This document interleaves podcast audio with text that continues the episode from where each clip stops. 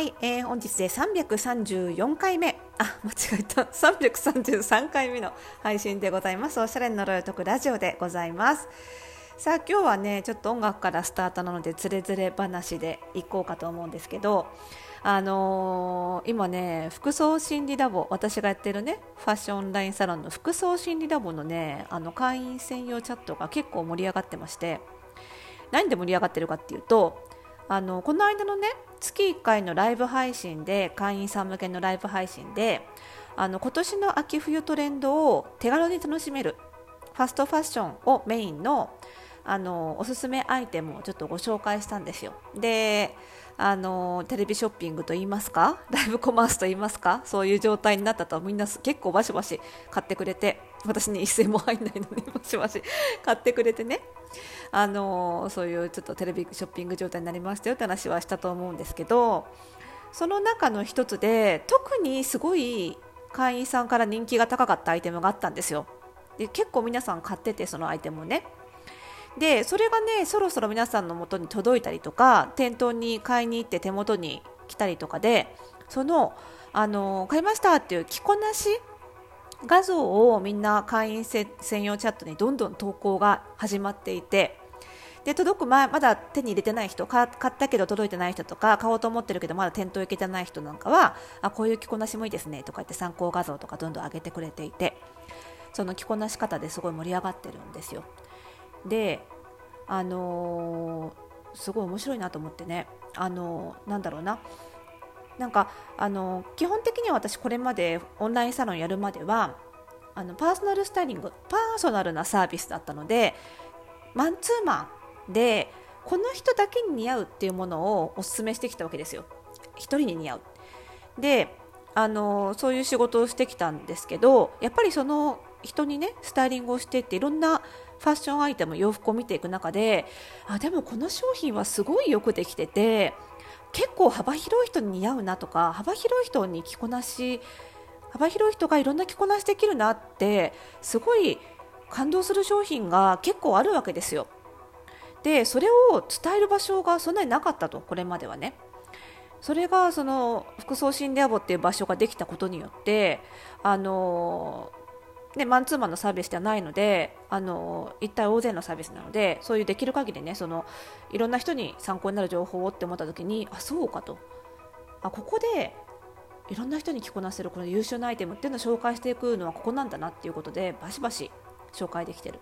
あの雑誌の取材とか受けた時にさ紹介することもできるのかもしれないけど、まあ、現実的には難しいわけですね。雑誌は雑誌でほら広告収入とかがあったりするからそれと、ね、違うブランドを紹介したりとかもできないので、まあ、そうなるとそういうしがらみのないクローズドな場所まさにオンラインサロンっていうクローズドな場所で会員さん向けに紹介するっていうのが一番いい方法だなと思ってウィンウィンというか一番活かせる情報一番活かせる方法だなと思って。で案の定すごいみんなに喜んでもらえてあこれはいいなということで、まあ、最近はその洋服をバーッといろんな、ね、あのメーカーさんのブランドの洋服をバーチェックするときにあこれはパーソナルスタイリングのお客様のまるさんに紹介してるやつあこれはすごいみんなに幅広く似合うからラボで紹介してるやつみたいな感じで どんどんどんどんこう振り分けていって情報が溜まっていくっていう感じですごくね面白いんですけどね。でまああのそんな感じでその紹介しててで一つはねあの一つだけちらっとね全部で何点ぐらい紹介したんだろう10点以上紹介したんですけど一つはあのツイッターでもね実は紹介しました先日。あの結構ね今っぽいビッグカラーが今流行っていて、まあ、ちょっと前からね流行っててあの大きめ襟が流行ってるんですけど結構大きめ襟って丸っこい形の襟かセーラーカラーの変形版みたいなカクッてしたド直線な襟かどっちかなのであの顔立ちによってあのすごい似合う似合わないが分かれちゃうんですよね。私は本当に直線的な方しか着られないとかね。結構分かれちゃうんですけどあのツイッターでも紹介したプラステのあのジョーゼットのブラウスは直線的なビッグカラーブラウスっぽいんだけど襟元にタックが入っててこう厚みで丸さが出るっていうだから曲線と直線が見事にミックスされてるっていうこれはこう直線的なビッグカラーブラウス着たかったけど似合わなかったって人もいけるし、ね、その逆の人直線は似合うけどちょっと丸み欲しいなって人もいけるしっていうことでちょっとツイッターで紹介数日前に紹介したのでね見ていただきたいんですけど、まあ、そういうのが結構あるわけですよ。でそんな感じでこういう熱量でですね 散々ラボの総会あのライブ配信でご紹介してでそのツイッターで紹介したのとは別のアイテムでねあのみんな買ったみんなじゃないけどすごい人数買ったアイテムがあるんですよ。でまあ、そのねあの冒頭言ったようにそのアイテムが届き始めてみんな私はこんな感じで着こなししてますって盛り上がってるんですけどそれ見ながらなんかみんながすごいいつも以上に楽しそうでなんだろうこのワクワクはって見てる方も微笑ましいっていうかなんだろうこの気持ちはって思ったら気づいたんですけどこれってまさにこの現代の大人が楽しめるお揃いファッションだってことに気づいたんですよね。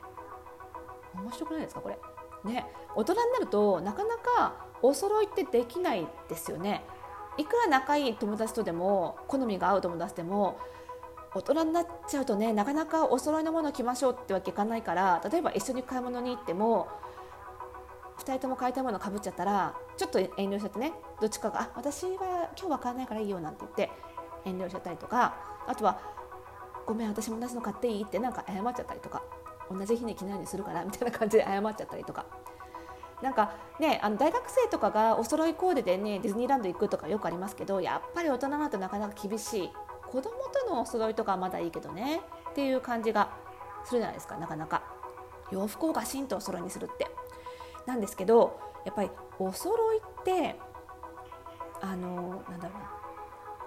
やっぱり根源的に楽しいというか嬉しいもんなんですよね。なんかこう気持ちと気持ちがつながるこう民族衣装がをみんなで着てこううわーって踊り狂ったこのなんとなんていうのパッションが人類の根源にあるんだと思うんですよ。だからなんか楽しいしやっぱり精神的なつながりになるっていうのは、まあ、これはもうあの心理学でもいろいろまあ証明されてることではあるので、まあ、楽しいんですよね。でも現実的にやっぱり同じ格好で街歩くのはちょっとなみたいな時にまあ、あのお揃いするお揃いにするアイテムをアクセにするとか靴とかバッグっていう小物にするとかっていう方法はあるんだけどガツンと洋服同じの買いたいっ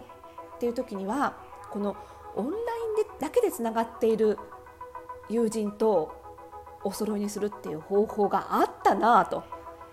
ね、そうすると生活圏内が基本的に重なり合わないので全然そのお揃いファッション特有の気恥ずかしいシーンがないわけですよ。だけど実はみんな遠い空のどこかで遠い空の下で今日あの子もあの人も同じ服を着てるって思ったらなんかこうウキウキしてくるっていうかでそれを手元にあるスマホの中のチャットで確認できるああこの人こんな格好してるんだみたいなこの楽しさあるなと思っていいねっていうなんか特にこのご時世つながりづらいこのご時世心を支えるにはちょっとしたワクワクを日常に散りばめる噛んじゃった興奮しすぎて 散りばめるには最高ではと思ってこれいいですよ。でこれ特にねあのうちのあの服装心理学協会が提供している服装心理診断でこういうところの愛着性っていう性質が高い人は特にこれ楽しいと思うんです。愛着性つまりあの物にも人にも情を持つタイプの情が熱い人っ